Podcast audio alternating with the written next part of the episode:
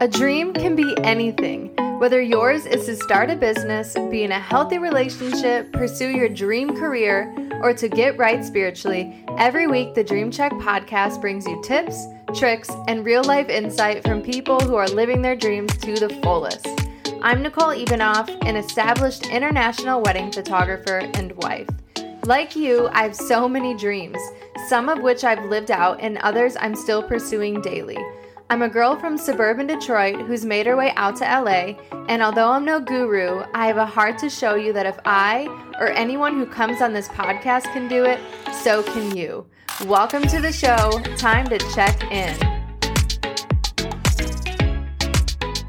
What's up, friends, and welcome back for another episode on the Dream Check podcast. I'm your host, Nicole Evanoff. Wow, if you are new to the show and you have never listened to an episode before, you picked the perfect episode to start listening. I'm interviewing Kyan Wolfgang, which, by the way, is the coolest name I've ever heard. Kyan is a faith and lifestyle YouTuber. She's a wife, a dog mom, and a kingdom builder living in Hawaii.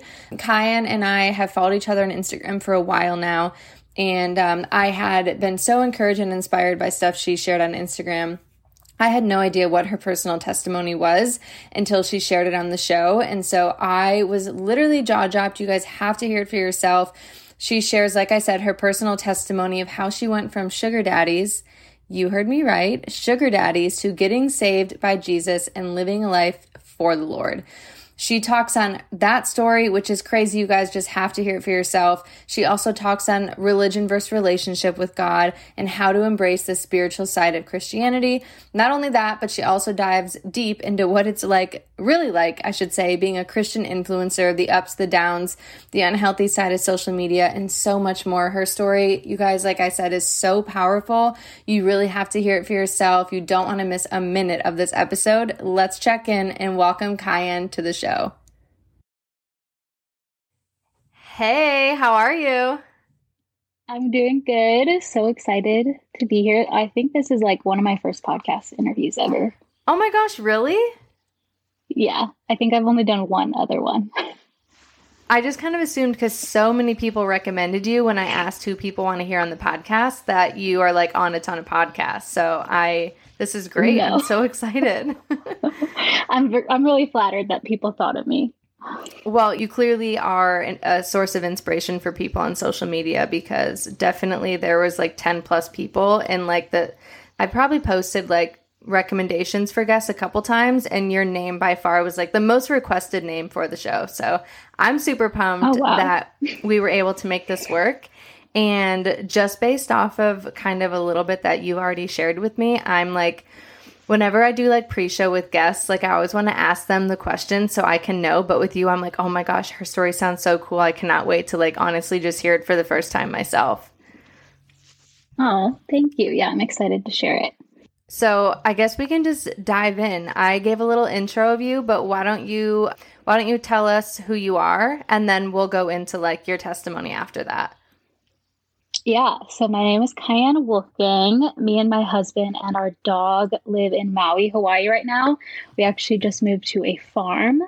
So definitely did a little big life shift moving to Maui away from our home and now living our life on a farm. It's been really fun and challenging, but really good. And I'm a child of God and I love creating. I'm super creative and yeah, I don't. I make YouTube videos.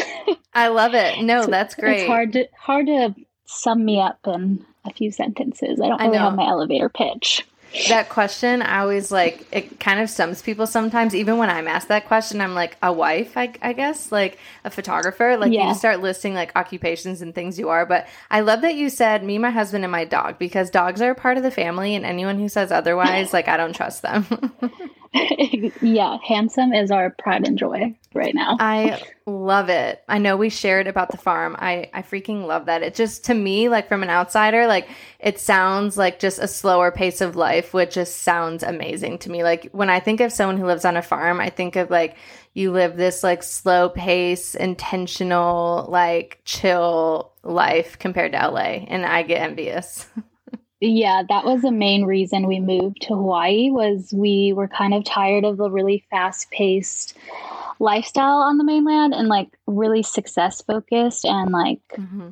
I don't know, we just we wanted to be really yeah, intentional with our time, be focused on slow living and live somewhere that was way more community focused and mm-hmm. encourage mm-hmm. people to be outside a lot more and now living on the farm we're able to do that in such a bigger way as well like mm-hmm. now majority of my time is definitely spent outside um, with the animals or working on projects around the orchard or the garden. So that's something i'm really passionate about is like transitioning to a slow intentional life. I love it. It sounds so dreamy. It's a balance a balance of dreamy and then like sweaty sunburnt hard work for sure. Totally. Hey you win some you lose some you know yeah okay so I'm going to ask you the burning question that I ask every guest, which is what is a dream that you have right now? Oh, I was thinking about this question before we got on, and I was like, I don't know what to say. I feel like in my near future, my biggest dream right now is just to have a really good season of rest. I've been mm-hmm. feeling just so uncertain about like what I want to do with my life. And so I'm really looking forward to July because I'm going to be taking like two or three weeks off of creating content and social media and YouTube. So really looking forward to that. And more of a long term is just using this time at the farm since our rent is like for trade, just using this money and opportunity to invest in other businesses that will like set us up for more just freedom financially and be able to have more like passive income streams. Mm-hmm. And then to travel to Europe. That's another dream I've been thinking about a lot lately. I love it. I feel like rest, everyone's going to Europe. I know. And honestly, I am going to Europe in like a yes. week. And I hate it because everyone's going to Europe right now. Literally every influencer I follow is in in Italy. I'm like, "Oh, now this content's going to be so oversaturated," which is like, I don't know why my mind goes there. It's so stupid. I'm going for work. Like I'm shooting a wedding in Lake Como and then Nico is coming with me. Wow. He's never he's never been to Italy and a friend of ours, her and her husband were supposed to come, but he actually just got booked on a, a lead role for a film he can't oh, come wow. anymore. So it's me, Nico, and my best friend Courtney.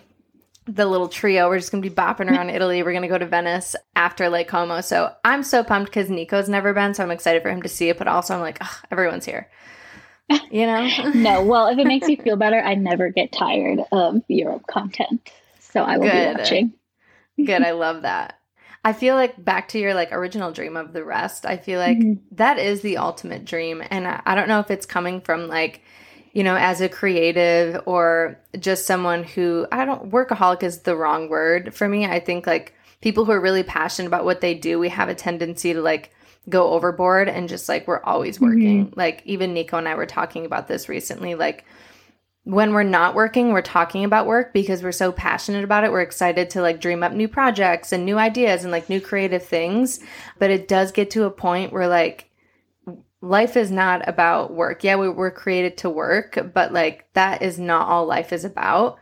And I mm-hmm. swear, my favorite trip I ever went on in my life, in my 32 years of being alive, when my best friend had her baby in 2020, I went out there for like five days, like literally in like March 7th, like the week COVID hit or like the week before everything shut down. Wow. Went out there, packed two pairs of sweatpants, didn't have my phone out mm. once, didn't li- literally was never on my phone didn't pack makeup. Literally, all I packed was sweats. And I'm like, this is my dream to go somewhere and not have to worry about, oh, I got to film this. This would be a good for reels, or this would be good content because that is like the pace of like where social media is going. Like, if you're not creating videos, it's mm-hmm. like you're not going to grow and all this like crazy stuff. So, like, I'm just out of curiosity. Do you ever struggle with like you want to rest and like have your phone down, but you also know like this would be great content, not even for like surface level stuff, but like I could make something really encouraging out of this content. Yeah, I think that's something I've struggled with a lot over the past few months. I've actually taken a huge step back from creating content, posting on Instagram. I just, it's like this weird shift where I'm starting to desire more privacy. Mm. I think living here in Hawaii and like also moving to the farm, it's like there's just so many other things to do. And even when I am out and about lately, I've just been grabbing a photo or video of something if I am inspired to and not posting it. Mm-hmm. And then I just kind of like leave it there. And I'm like, I don't want to only take things because it creates this pressure on myself like, oh, I only need to film this for Instagram or, and I want to enjoy things and create for myself and because I love it. And so, kind of doing that where I'm just taking it for fun. And then, if I wanted to post it a week later, two weeks later, I will. Mm-hmm. Or sometimes I don't even post it at all. Mm-hmm. But for me, that has been just more healthy, just taking a step back of doing everything for social media and like not buying in to what everyone says about mm-hmm. you know if you're not posting you're not going to grow i'm like okay then i won't grow and i'm okay with that yeah like uh it's it's just not worth giving over all my power and I, identity to yeah. like keeping up keeping up with mm-hmm. other people on social media or posting a lot and i i it's really easy to compare and see what other people are doing in the industry. Mm-hmm. So I've been trying to not compare as much and just accept that, you know, I don't want to post five, seven times a week on Instagram, and that's okay. Yeah, and honestly, it's so much. Like, I feel like the best content, even the content I resonate with, is content that you can tell is so organic and authentic and like was thought of and wasn't just like posted because you're on this like cool trip or you're at this cool spot and then it's like inauthentic or even when you're like forcing a caption with like a beautiful photo it's like no like that it doesn't have to be like that. And it gets it does it creates such a pressure on creators to like oh my gosh this sunset i have to capture it because this would be great for a post for this this and this and then i better get a video too because this will look great in a reel and it just becomes so obsessive. Yeah I have totally been there and still struggle with it today. I feel you. Well, we're going to go back into social media in a little bit, but I want you to share your testimony with us. You like literally gave me two words of it and I was like jaw dropped. So I'm so excited to hear it and for you to share it. So yeah, if you if you're comfortable sharing that, I would love to hear it. Yeah, I would love to. So, I actually grew up in the church a little bit. I think it was like middle school where we stopped going. And so I was just in this women's group, and the question they asked was like, Who was the first Jesus that you met? And so for me, I would say I met the boring Jesus, where I just thought church was boring. I didn't want to go. I didn't want to stand up during worship. I just thought church was boring altogether. And so I went off to college, was just living my life. And I went to a college in Arizona. So I went to ASU.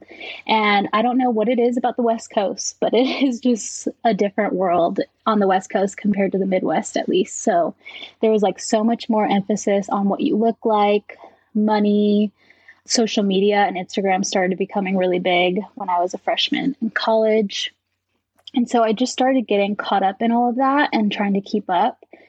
And a lot of people would go on these big vacations, and I wanted to go as well. So I opened up a credit card. And then throughout college, I just got myself into a lot of credit card debt.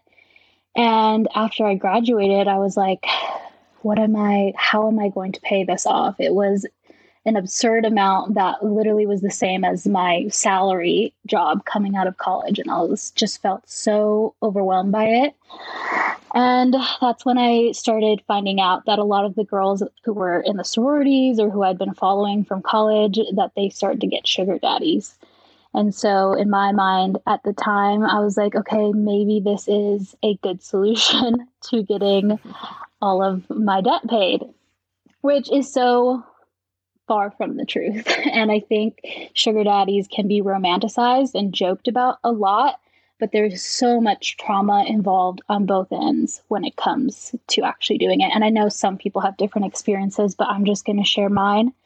And so I started signing up for websites and just usually the way it works, you like go meet someone for dinner first to see if your personalities get along. And then from there, like the next date there would be something expected from you and that you would talk about you would talk about the pay and all those things and so i had a couple experiences over a span of maybe two or three years. Like in between that, I had a long term relationship.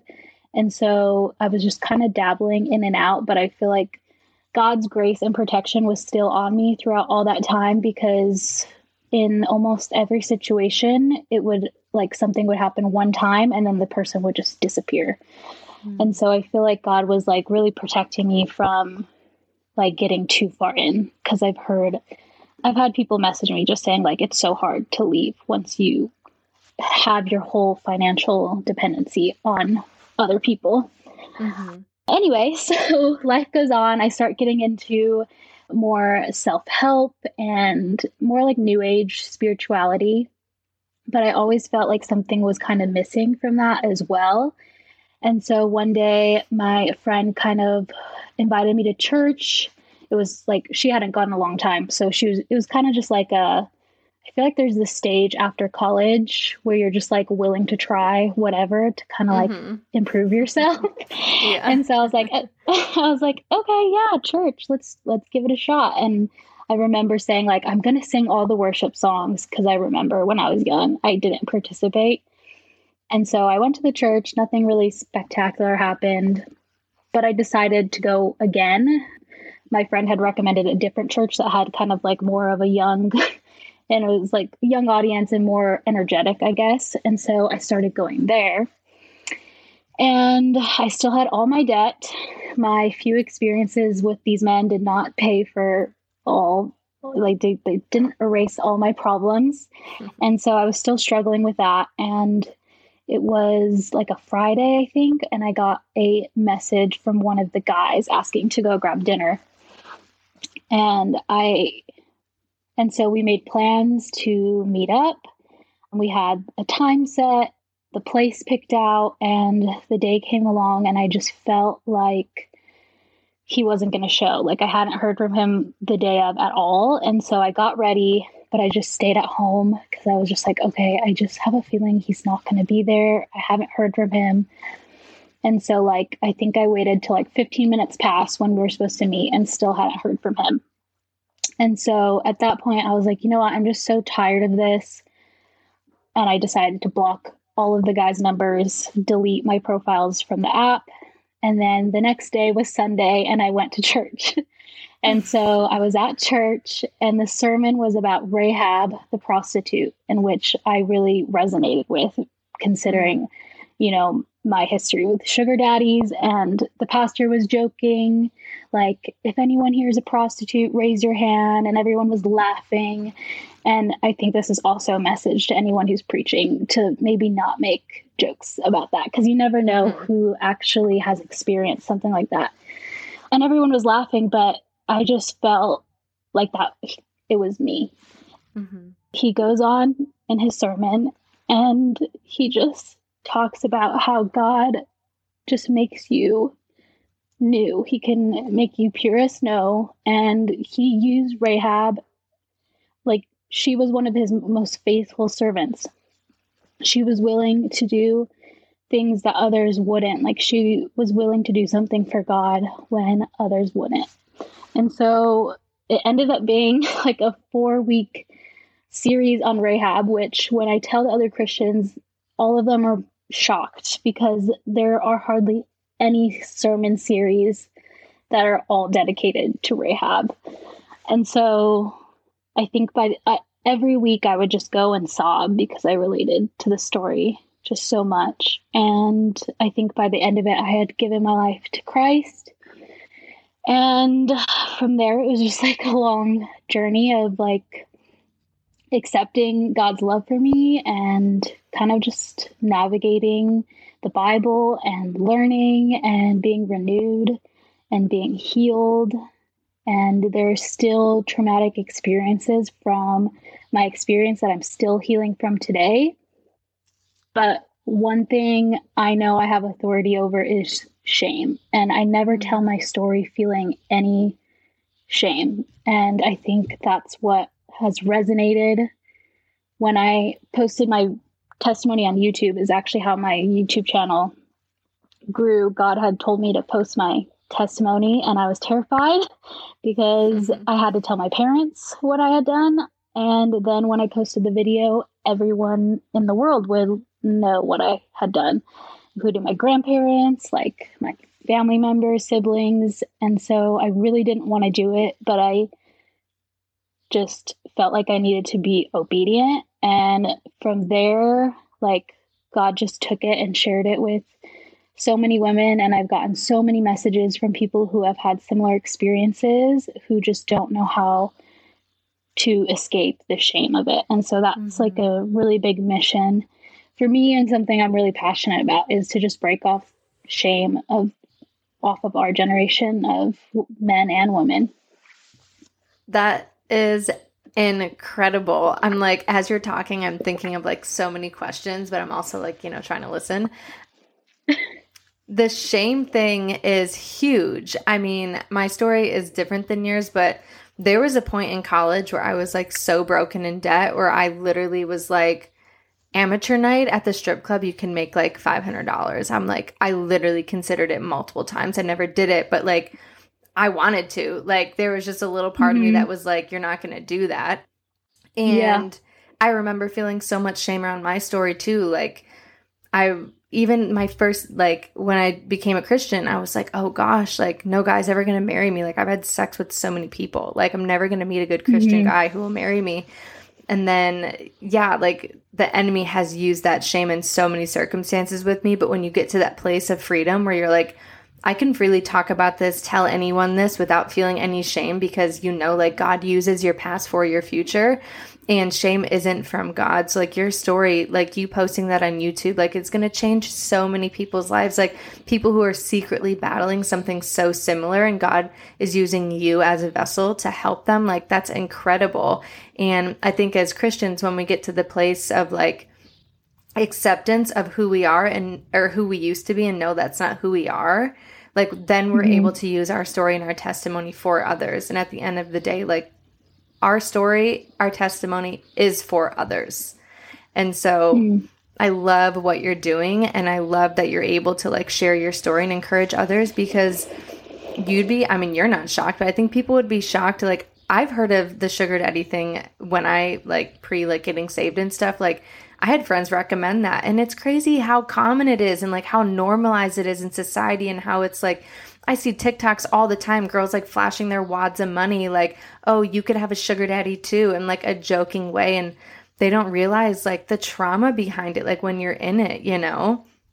And so, yeah, I think, yeah, that's never talked about. It's mm-hmm. very romanticized, and they just show like the lifestyle that it gives some. And it's a mm-hmm. very few percentage of women who actually are experiencing what these girls are showing online majority of it is kept very hidden and a lot of the men on there have really demonic sexual addictions that they're actually looking for you to fulfill and so you're agreeing to that mm-hmm. most men or women who are willing to pay for money have some kind of trauma and addiction mm-hmm. or like insecurity and that's basically what you're getting paid for mm-hmm. and a lot of and the thing is like after I did it, after I after I came home from one of those nights, I didn't allow myself to feel anything. I joked mm-hmm. about it. And so I totally understand where these girls are coming from, showing it off, joking about it, romanticizing it, because you really have to numb yourself in order to do it you have to turn off so many of your natural emotions and instincts in order to perform or like give yourself sexually to someone that you don't really want to. And so mm-hmm. I get it. And I don't think I really dealt with the pain or trauma of the actual sexual experiences until I was married, which was like mm. years later. And so I totally understand where they're coming from as well because they just sometimes you don't realize actually the impact it's having on you until years later. Yeah. What would you say to anyone listening that maybe isn't in the exact situation, but is thinking about it or has done it and is dealing with shame or even thoughts of like, I'm never going to find a husband because of this, or I'm ashamed to tell my boyfriend that I've done this, or what would you say to that girl? I would say that you are just so loved by mm-hmm. Jesus. And like, we all need to know our identity as like loved children of God before we ever get into a relationship with somebody else. So don't mm-hmm. think about it in a way of like, I did these things, so will I find a husband? It's like, I did these things, but Jesus still loves me. Mm-hmm. And there is no shame or condemnation for those who are in Christ. And really finding ways to heal your identity as a child of God and asking God to renew your mind and purify your heart, working with a therapist are all things I would recommend. And just to encourage you guys, like when I had a situation, so I met my husband on a cruise ship and oh I oh had gosh. met a yeah, we have a, a very interesting story as well. But I had met a Christian guy right before the cruise who was a virgin. And I think I had told him about my testimony or he found my YouTube video. And while I was on the cruise, he texted me and he's like, So you like slept with a bunch of guys for money? Question mark. In just like a very accusatory oh, tone. Oh, heck no. And I forgot what I said back, but at that moment, I knew this guy was not going to be my husband. And I also did not take on any of the shame he was trying to put on me. And that same day, or like during that same trip where I got his text, I had met Kyle, my husband, and had told him my testimony. And he was so excited like he was smiling the whole time. He was like that's amazing. Like uh, you have an amazing powerful testimony. Like this is so good. Like he was so enthusiastic about my past where you're like oh dude really? Like you're that excited about this? But he he loves it. He loves when i share my story. He has no shame around it. He has no insecurity about it. And so yeah also to encourage you that they're like the person who god has for you like god is going to prepare their heart to receive your story. And so i pray that they are excited as excited as kyle is about it mm-hmm. and celebrating you know what god has brought you through instead of shaming mm-hmm. you. And if you meet a guy and he shames you just peace out. We do not need that.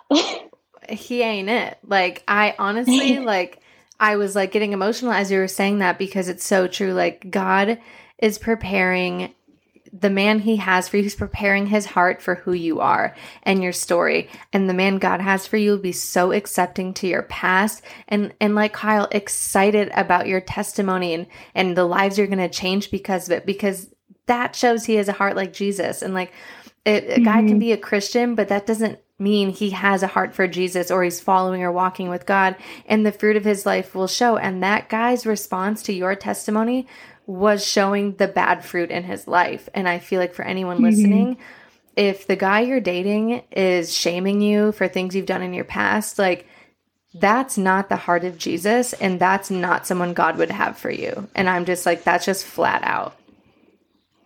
Yeah it makes me think of you know the woman caught in adultery there was mm-hmm. all these men around her accusing her and the first thing that jesus did was shut them all down mm-hmm. and basically told them to shut up like mm-hmm. stop accusing this woman and that was the way he showed her that like i know all these men are around you trying to accuse you so i'll punish you but like i love you so much that i'm going to shut them all down because mm-hmm. their accusations are not going to give you freedom from this sin.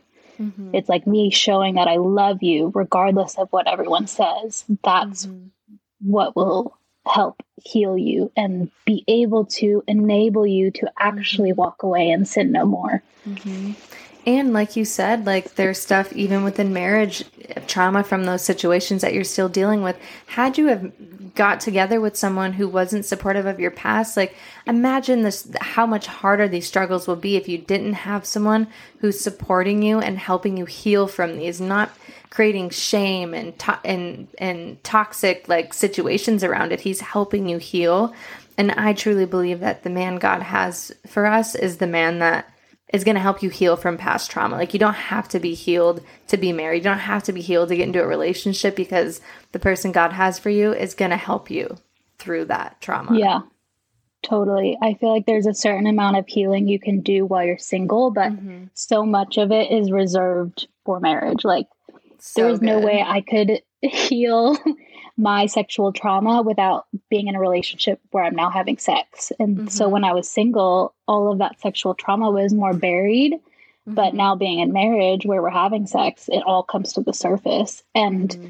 I mean, Kyle was never insecure about it, but I also want to say, like, yeah, a man should never be shaming you. But if a man has insecurity that's coming from what you're sharing, mm-hmm. but he's willing to work through it. I think that's beautiful as well. I'm not saying a man has to perfectly receive everything because it mm-hmm. might cause triggers for him, especially, you know, like comparison or uh, feeling like not good enough because maybe he's a virgin and you're not. And mm-hmm. so I would say also having grace for men who are triggered or have their own insecurities come up from your testimonies is okay mm-hmm. as long as they're not using it as a weapon against you. So good. I feel like this ties great with like relationship versus religion culture and how when you have a relationship with God, you have that understanding of like, I'm loved no matter what, versus religion tells you this is bad, you're going to go to hell, like you're not going to find a husband. Mm-hmm. What is your experience with you know, religion versus having a relationship with Jesus? Yeah, I feel like so back to the women's group. So the first question was like, who is the first Jesus that you met? And I'm not saying Jesus is actually boring, but that's just the the way the church presented him mm-hmm. to me. And so after I was saved, I met like the real Jesus who was loving. He, I call him my boyfriend Jesus. I would go I on dates it. with That's him. So he pursued me. He was like show he showed me how much I was loved. He made me feel beautiful and he was like my best friend, my boyfriend. And so I just feel like as time went on, I started to fall into religion and I started to drift away from that genuine relationship I had with God when I was first saved. Um, because I started watching a bunch of different sermons. I started following Christians on social media, and it's crazy like what a difference it made. Like when I when I like so protected my faith and like my love for God, I just felt so loved. But as soon as I started following people who were more condemning or sin focused, mm-hmm. I felt further and further from God. And I started getting into religion and I started being really judgmental of other people. I also started to focus on people's sin. I thought convincing people to like save themselves for marriage was like the most important thing to do. Or like if people weren't, you could be judging them. And I'm like, oh my goodness, like, how did I get mm-hmm. here? And it's because everyone wants to focus on people's sins and they want to manage everyone's behavior. And God is about coming, like his mission was to die for us as we are, to show us how much we are loved. And so then that love would empower us to live a life integrated with him and his morals. But he didn't come and just be like, he didn't come and not die for us and just be mm-hmm. like, hey, you guys all need to change eh, before yeah. I'll die. Like he died first. And so I think that is like the biggest shift I've had to make is like knowing like before we try to manage everyone's behaviors as Christians, let's make sure they actually truly know their identity in Christ as loved children. That's so good. So good. And I feel like my story is kind of similar. Like when I first got saved, I feel like I was watching so many sermons and my whole passion in, is on like women with dating and purity because it's something I experienced like the worldly way versus the godly way. And as I was yeah. studying and learning about God and what he says about sex and dating, I feel like I went down this like path of I was obsessive. I've watched every sermon series on relationships. I've read every faith-based book on sex and dating. And I feel like I was taking in so much information that I just became like a know-it-all with with sex and dating that my friends would come mm-hmm. to me and I'd be like, you cannot have sex with that guy. Like, you should not, like, I'm just like being so like judgmental, but not intentionally judgmental. I think I was yeah. just so excited about what I was learning that I felt like I had the answer to, to the, to the dating problem. And so if anyone came to me, I'm like, no, this is what you should do. This is how you should do it instead of just like being loving and understanding but i think mm-hmm. in our mm-hmm. situations like it came from an intentional place of like just being overwhelmed with all this like stuff we're learning about god and what his word says but i think where i missed it was like we're not called to like go out and tell people we're like our actions are supposed to show people and our actions are supposed to like attract people to want to live a life with Jesus, not us telling them, because I think that's what pushes people away. So true. I just saw on Facebook that a satanic priest just got saved and gave his life to Jesus. And he said, so many people in the satanic church are so hurt and broken. And the thing, like he had been doing it, I think, for 30 years. And so the thing that changed, he said one day he did an interview about the satanic church. And after the interview was done, a lady came and gave him a hug Mm. And she just gave him a huge hug, didn't say anything. And he said he felt so loved, like crazy loved in that moment. And I think a week later, he found out she was a Christian. And so when he went into his next like ritual, trying to figure out who to curse or whatever is done in the Satanic Church, he said Jesus was there. Mm. And Jesus wow. showed up and just loved him unconditionally. And he said it was for Christians who loved him unconditionally, even when he was a satanic priest. That is what made him quit mm. And resign and give his life to Christ. It wasn't that this lady came up after him and told him what he was doing was going to send him to hell, or mm-hmm. she just gave him a hug so powerful. Like that story is so emotional. And I just think of like with everything going on in the world right now, like all the division, all this like politics and stuff is like that's happening. I saw this like this Christian I follow posted this meme and it was like a girl, like Jesus is sitting on the ground and a girl is like pulling on his, his like shirt and like the little text bubble above her said it was like some complaint about like people are like aborting babies or people are doing this or people are doing that just shouting at Jesus. And he just has like his hand over his head in disappointment. Like that's not our mission. Like we're we are not called to go out and ju- judge other people for their beliefs or what they're doing wrong. Like that's not for you to judge. Like we are called to love mm-hmm. people as they are just because we believe one thing doesn't mean we have to go and shout that in everyone else's faces because personally, I feel like if I was not a Christian, I would be so turned off by that. I'd be like, oh my gosh, these Christians are weird and crazy and pushing their beliefs on us. It's like, no, like another example would be like my husband, one of his best friends. They've been going to the gym together every morning for like three years. Like they've been friends for like six years, whatever my husband obviously is a strong Christian, man of God, talks about his faith openly to everyone because it's a part of him, but he's never pushing anything on his friends who aren't believers. He's never telling them, you should go to church, you should do this. And literally, like a month ago, his friend texted him because my husband has like a men's group, and he was like, hey, bro, mm-hmm. I think. I want to come to your men's group this week. And my husband was mm-hmm. like in tears. He's like, oh my gosh, like, Can you believe it? He's going to come to the men's group tonight. And Nico never had to even invite him. He never had to say anything. And now he's showing up to church every Sunday on his own. And it's like mm-hmm. my husband's actions in themselves led him to want to make his own decision. And I think that's what we're called to do as Christians love others as they are and let our actions be like the only Bible they'll ever, ever know or see and let them attract them to want to know God, not as like pushing or forcing our own agenda on them.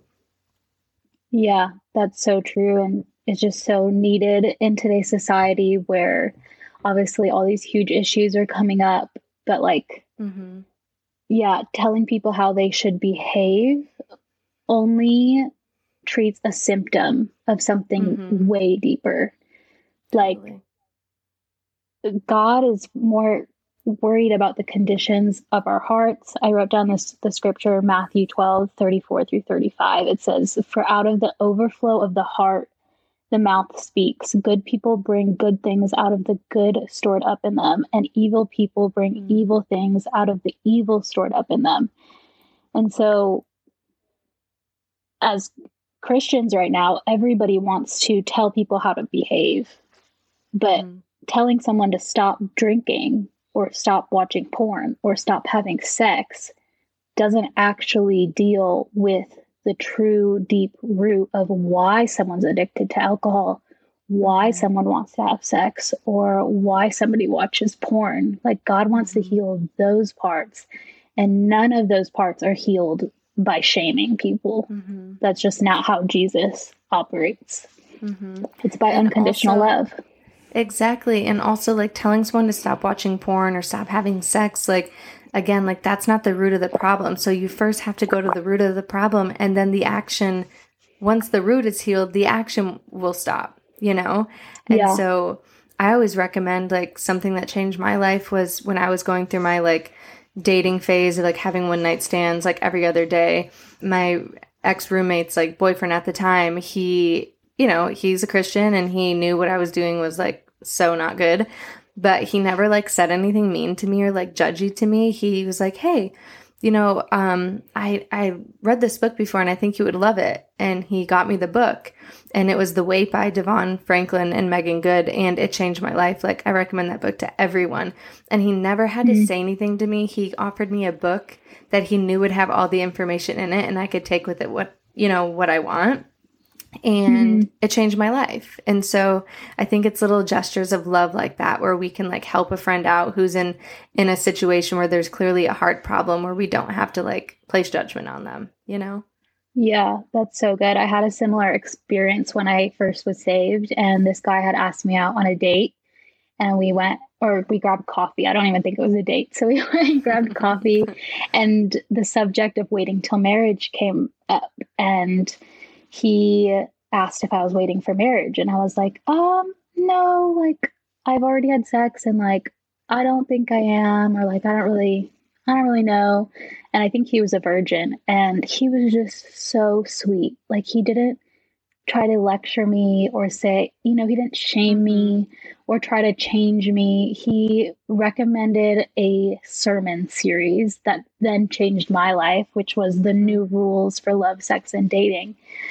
And he just sent me a link. He's like, well, I mean, he was just so happy for me. And he's like, you should watch this. Like, I'm waiting for marriage and like, this might help you understand why a little bit. And like, that was it, you know? What a good guy. And it was so sweet. I know. I think about him to this day. Like, there have been multiple guys in my life.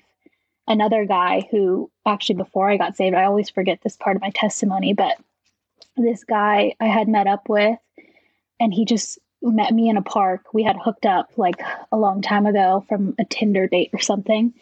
And then he ended up meeting me in a park, telling me all about Jesus and telling me how he, you know, is not watching porn anymore and all of these things. And I was like, what? You don't watch porn? Because it was so unheard of for me. I mm-hmm. remember in my first relationship, I was so disturbed by my boyfriends watching porn I posted on Tumblr, I think, and was like, I just get so sad by like my boyfriend's watching porn. Like, what do you guys think? And everybody said it's normal.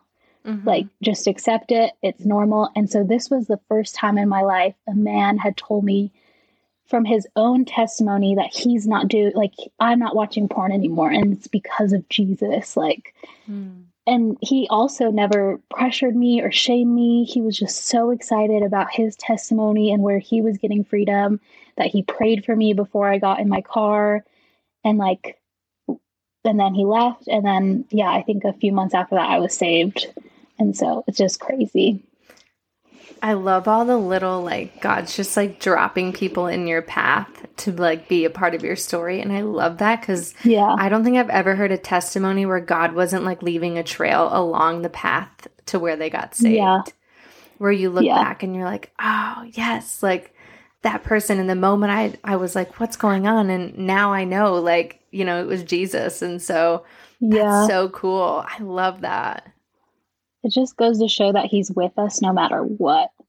Mm-hmm. And we have to remember that when it comes to all these people that you're so tempted to judge and sin. It's like God's God's with them through everything and he's trying and he's leaving a trail and mm-hmm. is what you're doing going to like help them move along faster or help them realize it faster or is it going to make them want to turn the other way?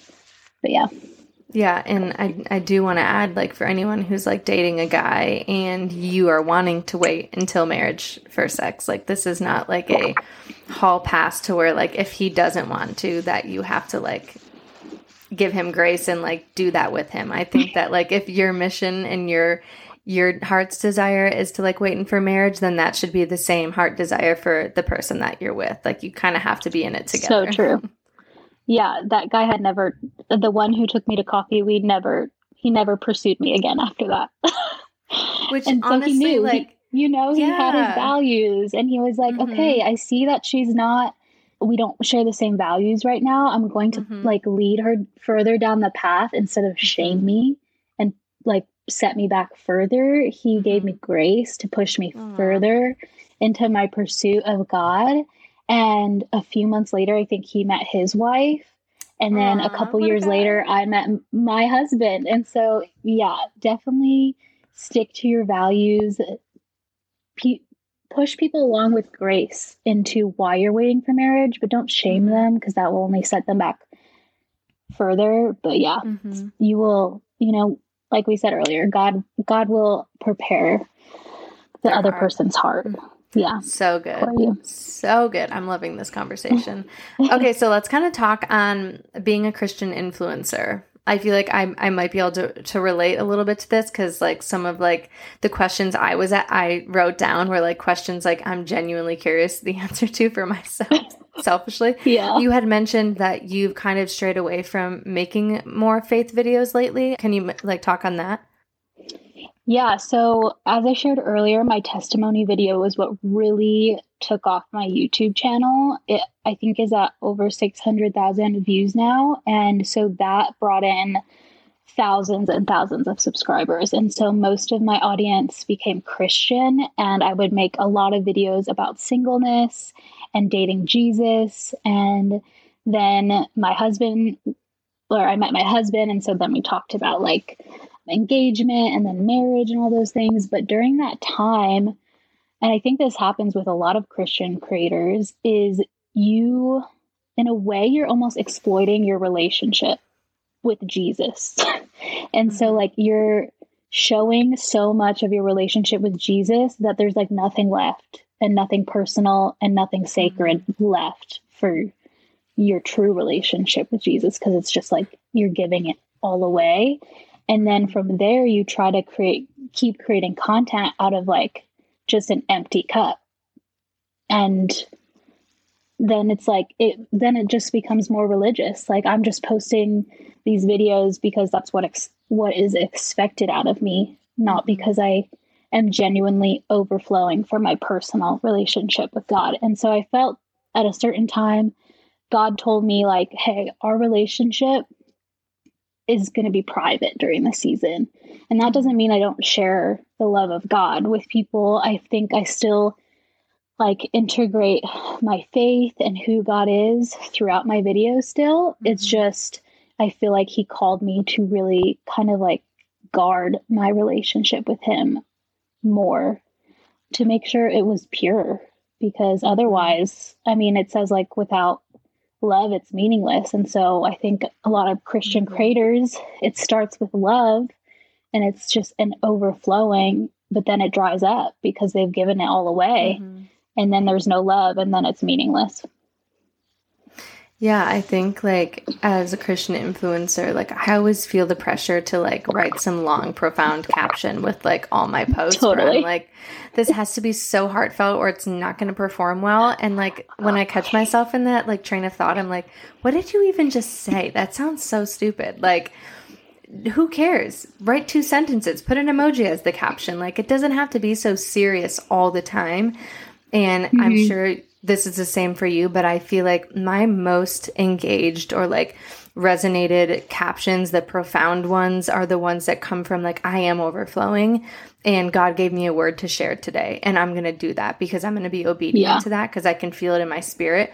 But I'm not just like sitting around like, what can I post today? What, what kind of caption can I write today? Because then it becomes inauthentic and people can sense that. Yeah, it's so true. I, I've had that anxiety so many times. When I first was sharing, I would do a long caption mm-hmm. every time. But again, it was out of a place of overflow. And so mm-hmm. as soon as I realized, like, oh, wait, like, I'm actually trying to post from a place of performance mm-hmm. and from um, a need for validation that's when I realized, oh, that's not healthy. And so even if I tried to force a Christianese caption right now, it's actually only serving the devil because it's just playing into like my, my need for validation mm-hmm.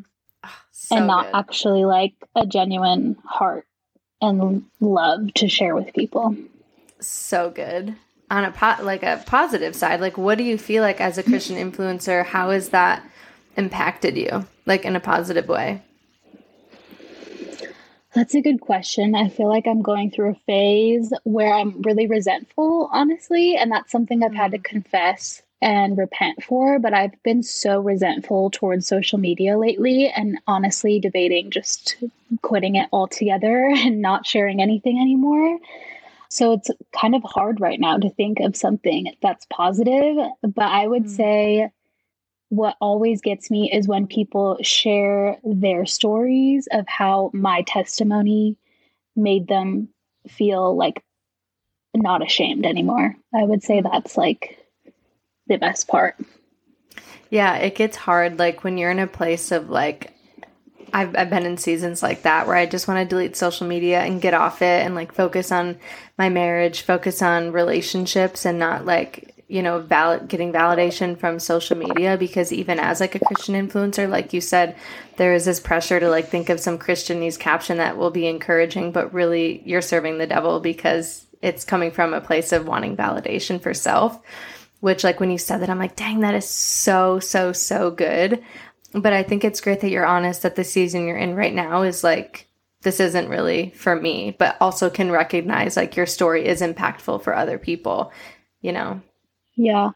Yeah, I think I've just realized like with social media, there is something really missing. And I, am reading a book right now called Soul Care. And I'm like, mm. I'm only in like the introduction and it's life changing already. So I would recommend that to everyone. And it's all about relationship and like knowing our true identities in Christ and healing our souls from a place of love instead of condemnation. I've tried to read other Christian books lately and I've just felt so condemned. It's like, wives, you be praying for your husband mm. five hours a day, and like, what are you doing? Like, you, oh you know, and I'm just like, gosh, I just feel like so inadequate. And this book is just, it feels so much more peaceful to my soul.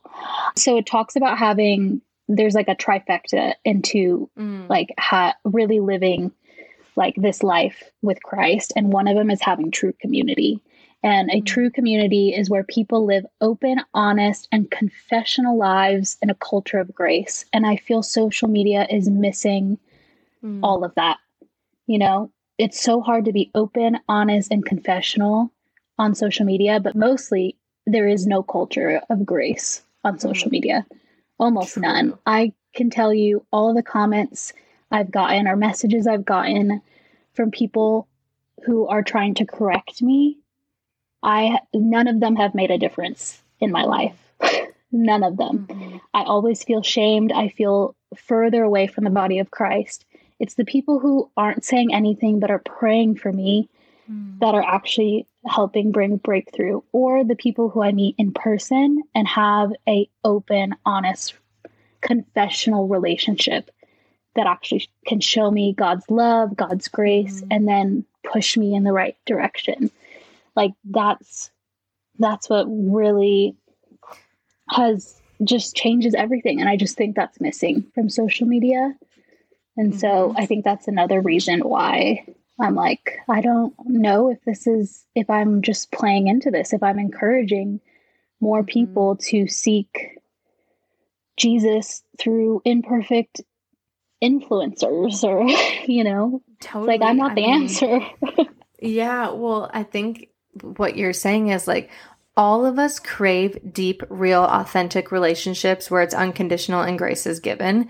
And I feel mm-hmm. like, chemically speaking, like we're so addicted to the high of like the drama and the division on on social media that like I feel like subconsciously everyone is has that that same feeling or like the craving of like needing something deeper but doesn't know where to find it or where it is. So then they go to social media, which turns into this like negative toxic cycle. And again, mm-hmm. like I do think there can be many positive things to social media, but at the end of the day, like real community is relationships in real life, not social media. Yeah. So yeah, I'm I'm totally aligned with you. I think that I mean, again, like I've been in seasons where Instagram is like, I love it. I love being on it. I love encouraging people. And then I'm in seasons where like, I hate it. I don't want to be on it anymore. I feel zero creativity and I'm trying to, you know, pour from an empty cup. And it's like a constant yeah. balance as a creator. yeah, it's so true. That's why I'm taking like a few weeks off this month to just reevaluate and see. I've even debated just like trying a new approach to social media where I turn off all my comments, I turn off all my messages. Mm I turn off basically any way that people would like try to speak into my life because it's people I don't know and they're mm-hmm. commenting thinking like, "Oh, I'm going to tell her, you know, how sinful she is in this video or in this photo." Mm-hmm. it's like, "I don't know you personally. How am I supposed to mm-hmm. trust what you say about me?" And so I've debated maybe creating a boundary around my heart and just guarding mm-hmm. everything to see if that would be less draining. But it's also, I felt almost guilty to like cut off a boundary between people who genuinely are just, you know, seeking help or advice. But that's yeah. the problem with social media is there is no boundaries. And I feel like mm-hmm. so many people message me asking for advice, but it's like, I would so much rather they find someone in their hometown or at their church to do that with to to be able to walk through it totally. with them because my message back won't make as much as an impact as them actually finding somebody in their community to do mm-hmm. it with mm-hmm. instead. So good. I like have this picture of you like sitting in a field on your farm reading this like soul caring book. It seems so so dreamy.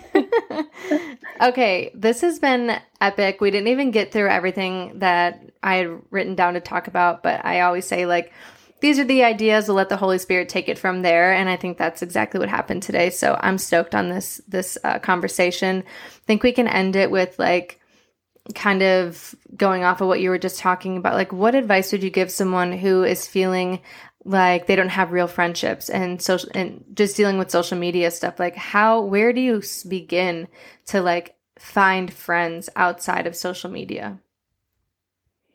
I feel like i've met so many friends from like young adult groups. And mm-hmm. so I would just start looking around and if your church doesn't offer it, go find another church that does. I feel like there's just this mm-hmm. culture of like there's so many walls between churches and like we're we're the body of church is not in a building and so it's so okay to go seek different things from different churches and so if mm-hmm.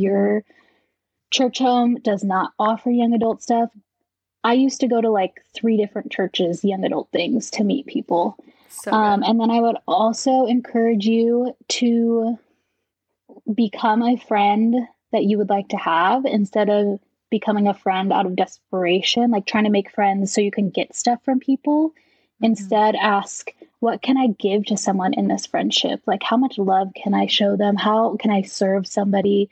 And go in with that heart posture instead of like, I'm so desperate for friends. Like, I need people to validate me or pour into me. Mm-hmm. Instead, thinking about what you can give to people. And then I would also, my third tip would just be really come up with engaging questions to ask people when you do go I love it. on coffee dates. I would literally write them down on your phone. I don't care if it's cringy, but have some really good questions I used to get so nervous talking to adults. And so I would literally Google questions of like how to make conversations with oh people. and so, yeah, have questions on your phone. Bring a question book with you. Some people you instantly can get deep with and connect with, and mm-hmm. some people you need to like ask intentional questions to get there. And sorry, a fourth tip is just know you're inserting yourself into their life. So don't take mm. it personally if you have to text them two times to hang out or like remind them that you texted mm-hmm. them or initiate meeting up multiple times like uh, obviously you know when it's like okay we're just not connecting and i need to i need mm-hmm. to stop mm-hmm. pursuing this but at least give it a, a couple tries such good advice and i think i based off your advice i want to link there's this like deck of cards that i have that there's like some for romantic partners and some for friendships. And my husband and I just took it on a road trip with a guy friend of mine who was shooting a wedding with me. And my husband and him were going through the questions together. Like, I've been friends with this guy for like seven years. This is like the third time my husband has hung out with him. So I brought these like question cards, and they were like for literally three hours of the drive going so deep back and forth answering the questions on the cards. So I think those would be like a fun, really cool way because like you're not picking them, you know, like the card is kind of choosing for you. And I feel like it just yeah. makes it fun and exciting.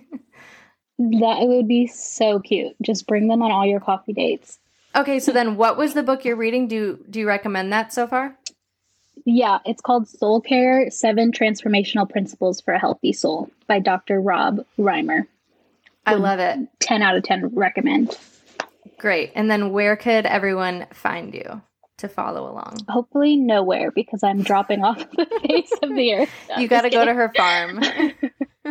yeah, you can come to Maui. Send me an email when you're here. I actually had a girl do that. oh we my up. But I am Kyan Wolfgang on Instagram and on YouTube. I love it. Thank you so much for taking the time.